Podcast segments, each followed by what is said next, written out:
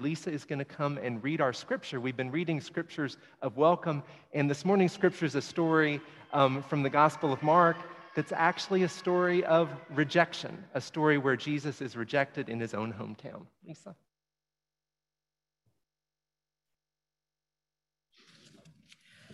Today's scripture reading comes from the Gospel of Mark, chapter 6, verses 1 through 13.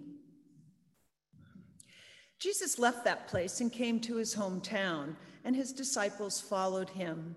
On the Sabbath, he began to teach at the synagogue, and many who heard him were astounded.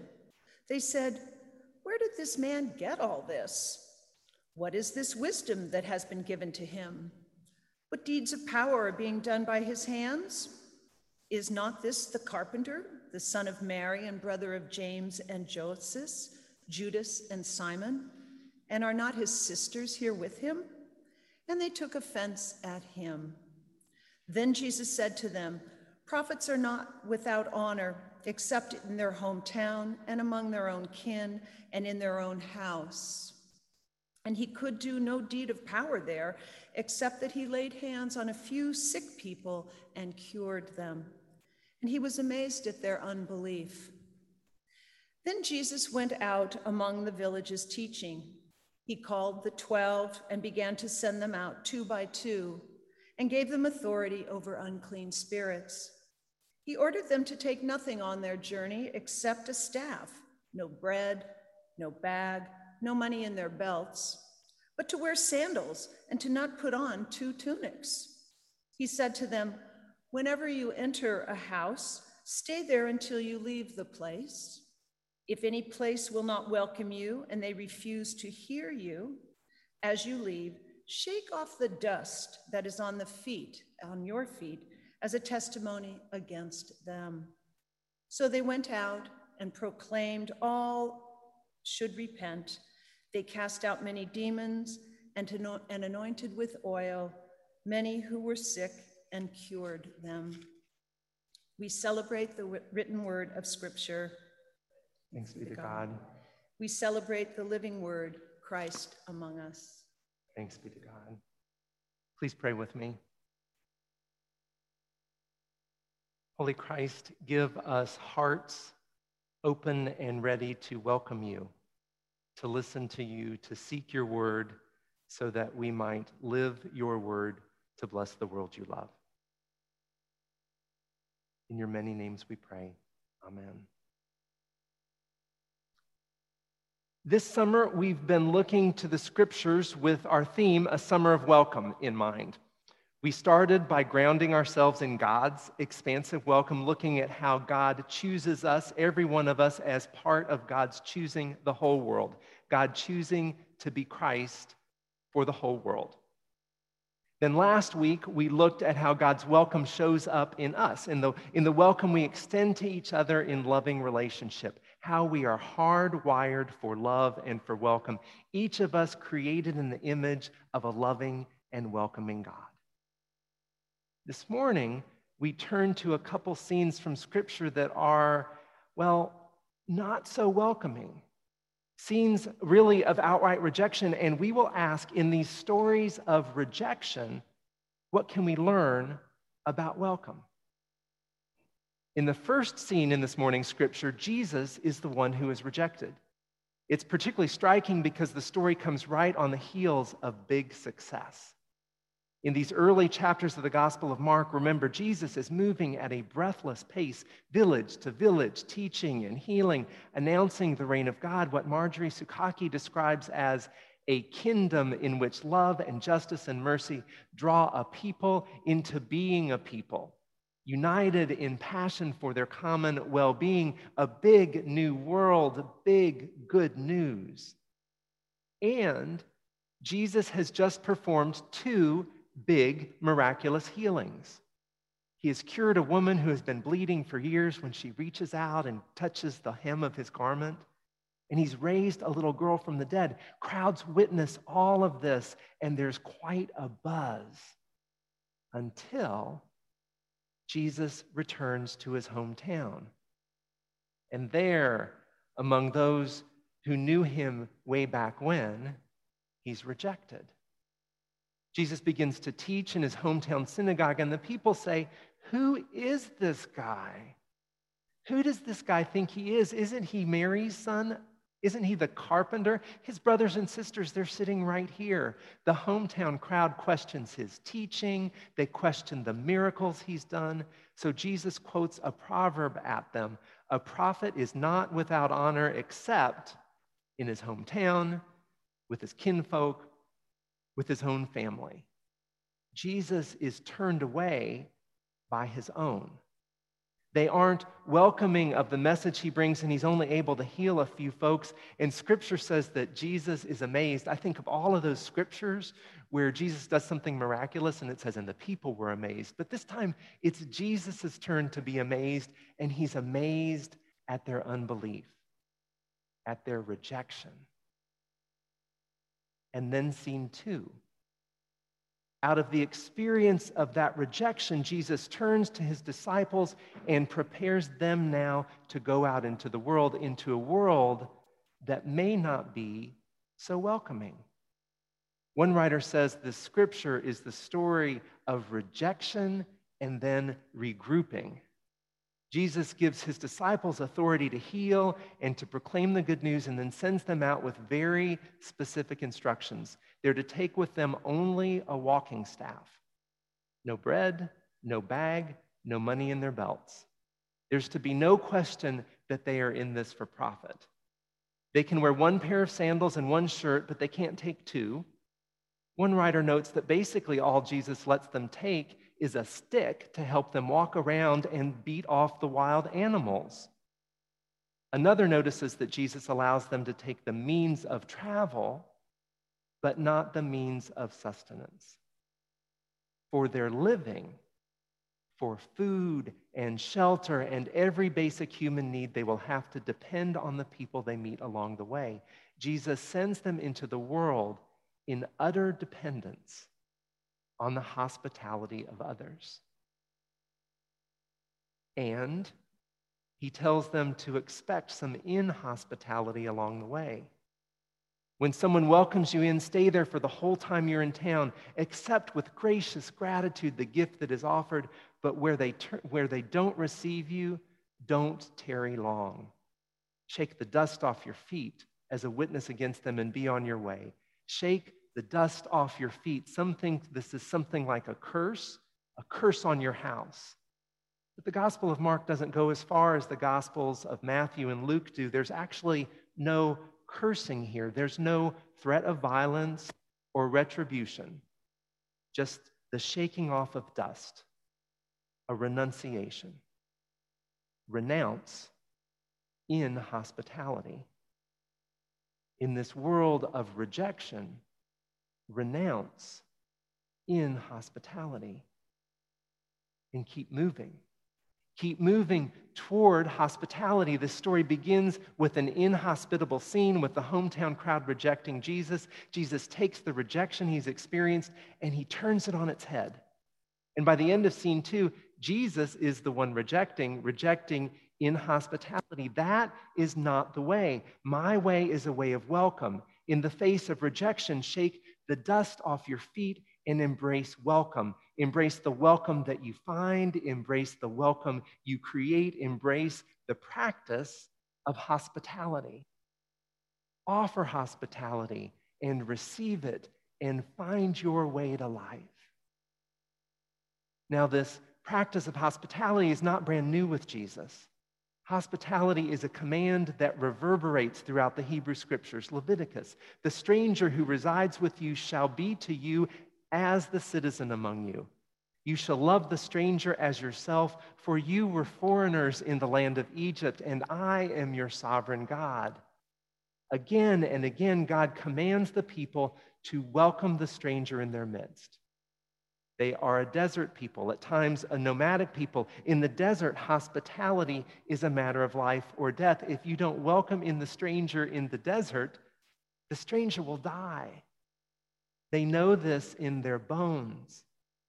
Hospitality is a command. It's not brand new. What Jesus does is dust it off and put it front and center, a central pillar in this new world, this new era, this new kingdom that he is announcing. To follow the way of Christ is to embrace a way of welcome, a steady, life giving, life dependent practice of hospitality. For centuries now, Benedictine communities have lived out this practice of Christian hospitality as a central and defining part of their communal life. If you read the Rule of St. Benedict, the communal agreement by which they structure their life together, there's much of what you would expect. There's a pattern for prayer and for work and for living together in community.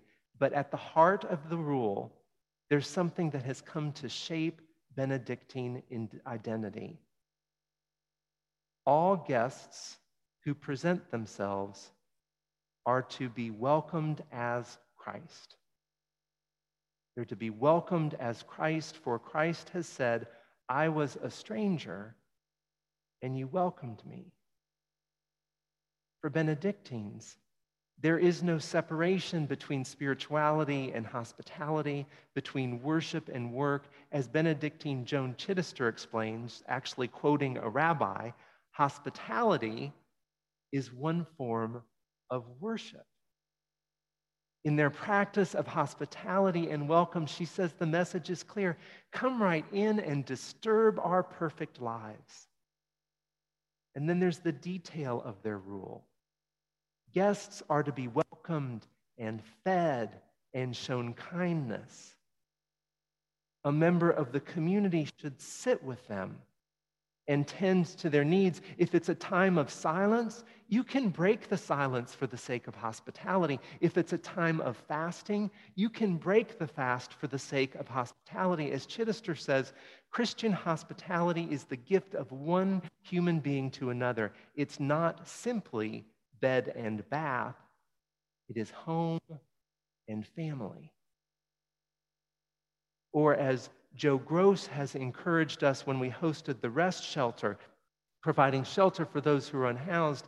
The table is to be set with cloth napkins and good plates and fresh flowers. And we're to sit together and share a meal. All are to be welcomed as Christ as Christ would welcome us, as we would welcome Christ. Dana, I'm just going to ask, are you okay? Okay, great, great, great. I just want to make sure you're doing okay, friend. So, all are to be welcomed as Christ, as Christ would welcome us, as we would welcome Christ. Hold on one second, folks. Dana, do you need some help?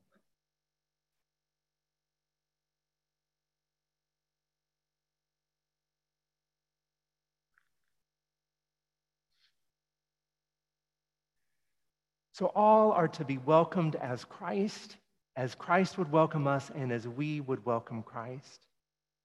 Eric Law is someone who's worked with a lot of churches in thinking about how to embrace the practice of hospitality and inclusion.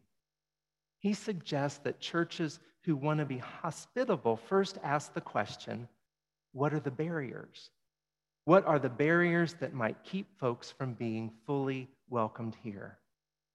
Now, these barriers can take all manner of form. They may be things that are matters of courtesy, a warm greeting, of following up with new visitors, making sure they have what they need, and the barriers may be something that are keeping people out because of who they are, because of ability or disability, because of race or gender identity or who they love. What are the barriers?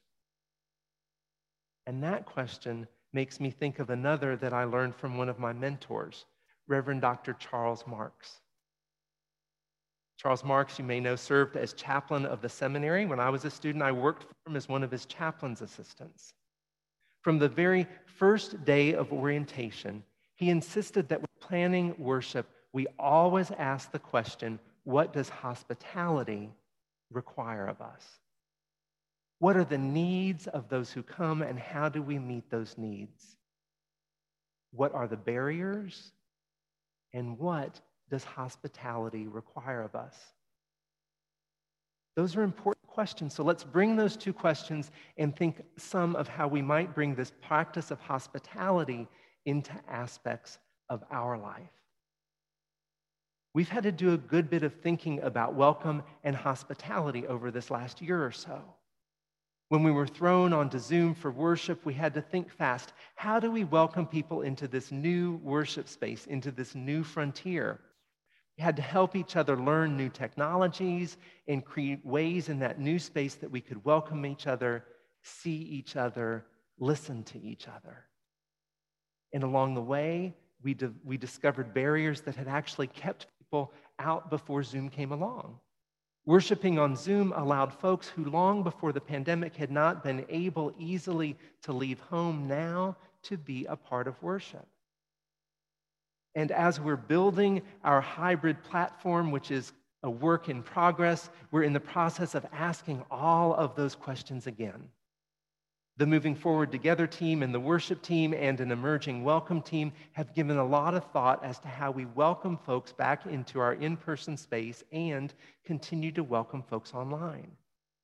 At first, they had to figure out what hospitality looks like in a world with health protocols in place. Almost everything that we do here in the sanctuary has been considered and discussed and considered again. What are the barriers? And what does hospitality require of us. We're continuing to think of hospitality as we continue to build our hybrid worship platform, a community able to connect and worship across multiple places. In April, we took the first step toward hybrid worship, and here we are. We're continuing to build, particularly now as we think about how we can bring our music back into the sanctuary and then share it back on Zoom. And we're moving forward only when we have figured out how to make the next step and make sure that no one gets left behind. I think of it like this we are building this new home into which we will be able to welcome each other and so many more. What are the barriers? What does hospitality require of us? And we can bring this practice of hospitality to our work in the world too. It's the 4th of July, Independence Day. As we celebrate our freedoms, it's a good time for those of us who are American and Christian to think about how we can live into those freedoms as we follow the way of Jesus. And nationally, we're not doing that great at welcoming strangers.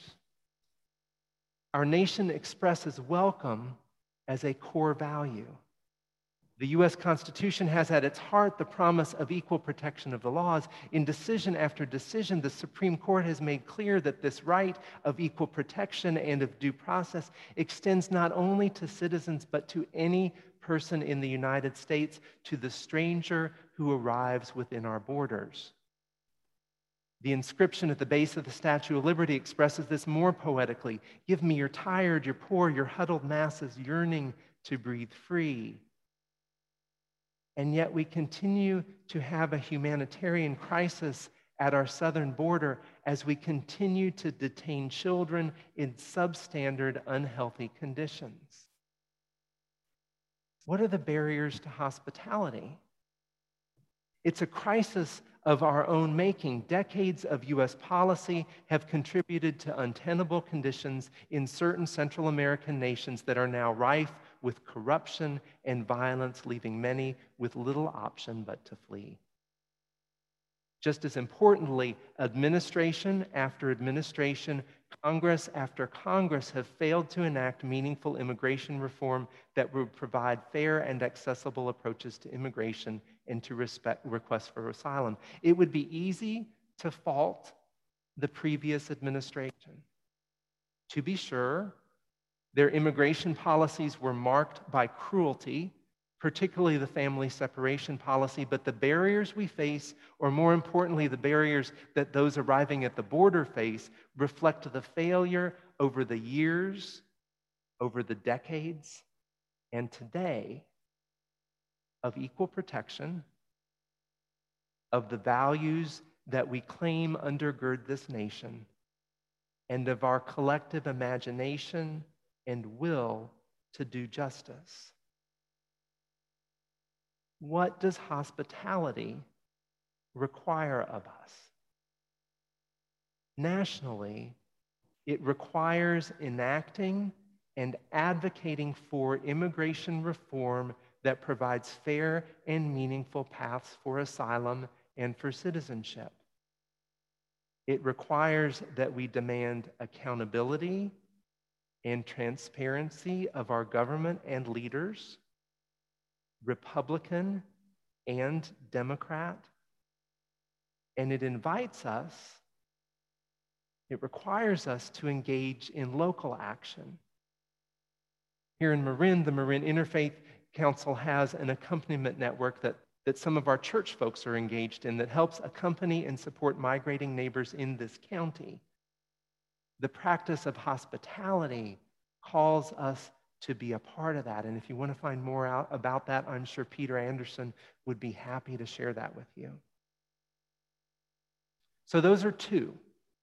Those are two seemingly different but intricately related examples of how we can bring a gospel practice of hospitality to our worship and to our work, to every aspect of our life, to the whole of our life. The practice of hospitality invites us to approach every encounter with another in our families, in our church, in our community, and in our nation with a commitment to welcome. What are the barriers? What does hospitality require of us? God welcomes everyone. In God's choosing to be Christ, God chooses you and everyone in the whole wide world. God has created us, all of us, to embody that welcome for each other. We are hardwired to live life in love. And in this morning's scripture, Jesus rejects all the ways we reject each other, every failure of welcome, and then Jesus empowers the disciples, empowers us to bring good news, to heal, and to build a world that depends on hospitality. And then Jesus says, Shake the dust off your feet, keep moving. We've got a world to build.